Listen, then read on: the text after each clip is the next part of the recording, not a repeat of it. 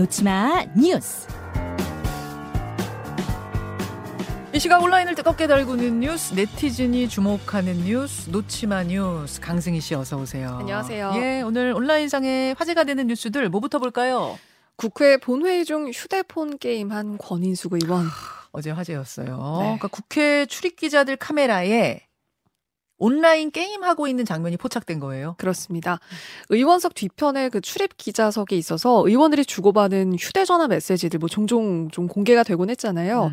이번에는 게임을 하는 의원의 모습이 포착이 된 겁니다. 체스 게임이었고요. 네. 어제 이태원 참사 국정조사 요구서 보고 그리고 국회 부의장 투표를 위한 본회의 중이었어요. 네. 게임은 본회의가 마무리된 뒤 퇴장할 때까지 계속 이어졌다고 하는데요. 논란이 확산되고 나서 바로 이 권윤숙 의원이 입장문을 냈습니다. 국회 부의장 선거 개표를 기다리면서 게임을 했다. 잘못한 일이다. 반성한다. 이런 입장 냈는데 예. 그렇지만 지금 온라인상에서는 국회가 놀이터냐. 지금 이런 쓴 비판이 이어지고 있습니다. 저거는 비판받아 마땅하죠. 이태원 참사와 관련된 그런 회의를 하는 네. 본회의장에서 잠깐도 아니고 지금 계속했다는 거잖아요. 그렇죠. 왜 저런 행동을 했는지 저는 도무지 이해할 수가 없고 또 이게 지금 한두 번이 아니에요. 그러니까 뭐 원의원이 그렇다는 게 아니라 네네. 국회의원들이 이런 식으로 다른 짓 하다가 걸리는 경우 카메라에 포착되는 게 많았어요. 네. 그랬는데도 계속 그러는 건 왜 그러는지 전 좀 묻고 싶고 좀 이거를 의식이라도 좀 해야 되지 않았을까 싶어요. 또 하나는 저 그 본회의 자리 확대해 보세요. 빈자리 엄청 많아요. 왜 이렇게 빈자리가 많은 것이냐. 저는 그것도 묻고 싶습니다. 네. 다음으로 가죠. 구급차 가는 길 막은 승용차. 구급차가 사이렌 울리면서 가면 요즘 잘 비켜주세요. 네. 그 정도 시민의식은 되는데 무슨 일이 발생했습니까? 서울 영등포구의 도로인데요. 네. 저희가 영상을 준비했는데 그 고가 옆으로 난 2차선 도로입니다. 구급차가 사이렌을 울리면서 다가갔고요. 예. 앞에 있는 차들은 양옆으로 움직여서 그 모세의 기적처럼 구급차가 가운데로 지나갈 수 있게 길을 서주는데 잠깐만요. 지금 강승희 씨가 저 영상 CCTV를 블랙박스인가요? 네, 블랙박스를 지금 저희한테 보여주고 계시는데 이게 지금 구급차에서 찍은 겁니까? 그렇죠. 아, 네. 가고 있는 게 구급차군요. 네, 맞습니다. 그런데 그 바로 앞에 있는 검은 그랜저 승용차만 비키지를 않아요.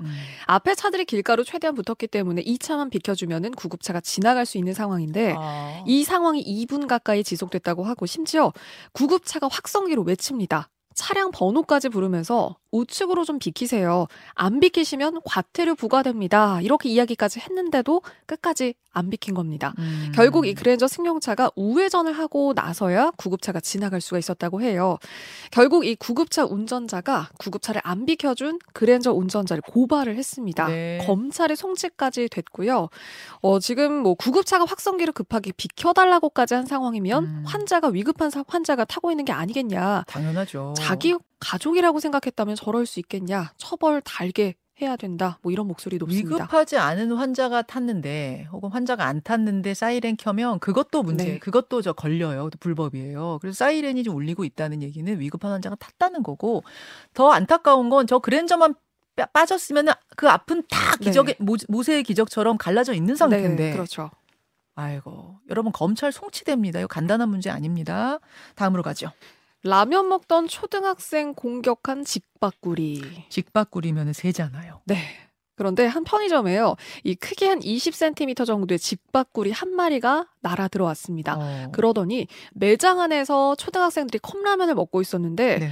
초등학생들을 부리로 쪼아댔다고 해요. 어머. 그래서 119에 바로 신고를 했고 그리고 아이들하고 그 편의점 직원은 급하게 대피를 해서 크게 다치지는 않았는데 네. 뭐 새도 그물로 포획을 해서 새도 안전한 상태거든요. 그런데 그러니까 직박구리가 라면을 먹기 위해서 공격한 것 같다. 지금 소방 관계자의 말입니다. 네, 일단 뭔가 이게 다행이지만 해프닝이었죠. 그래서 아이들이 많이 놀랐을 텐데 크게 안 다쳐서 일단 다행이다. 그런데 아이들 라면 먹는 게 걱정돼서 새가 그런 거 아니냐. 새도 라면을 못 참는다. 뭐 이런 의견들이 있습니다. 지금 저 사진에 보이는 저 새예요? 네, 맞습니다. 아, 저 직박구리. 부리가 꽤 뾰족한데요. 네. 한 2cm는 넘겠는데요, 그쵸. 부리가. 이게 결과적으로는 다행이지만 사실 좀 위험할 수도 있는 상황이었을 위험하죠. 거예요. 어느 동네인지는 안 나왔어요? 여기 부산입니다. 부산에서. 네. 왜 그랬니 직박구리야. 라면은 네가 먹을 건 아니란다. 그래. 다음으로 가죠. 카타르 팬 숙소 열악한 시설에 비싼 가격 놀라요.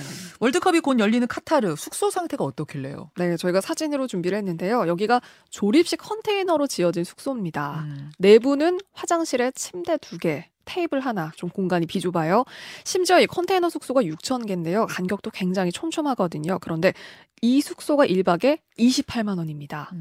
그래서 숙박시설 확충이 이번 카타르의 숙제이기도 했는데 지금 그 카타르 면적이 한 10,000제곱킬로미터가 조금 넘는 아주 작은 나라거든요. 네. 그런데 수십만 명 축구 팬들을 찾을 걸로 예상이 되는데 호텔 객실이 30,000개뿐이고요.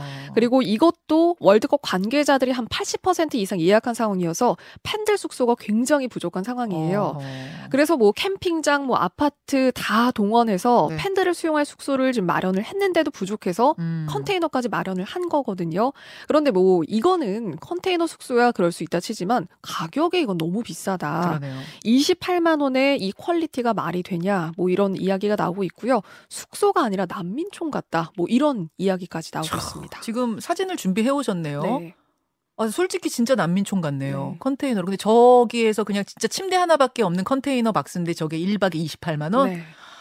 카타르 너무 준비 안 한 거 아닌가? 뭐 숙소만 봐서는 그런 생각도 좀 네. 드는데 우리 탐정 손수호 코너를 하고 계시는 손수호 변호사가 굉장한 축구 팬이잖아요. 네. 카타르를 갑니다. 네. 떠납니다. 그래서 뉴스쇼와도 연결을 해서 우리 특파원처럼 쓸 거거든요. 근데 어떻게 숙소를 마련하셨는지는 오늘 댓글쇼에서 확인하시면 되겠습니다. 수고하셨습니다. 고맙습니다.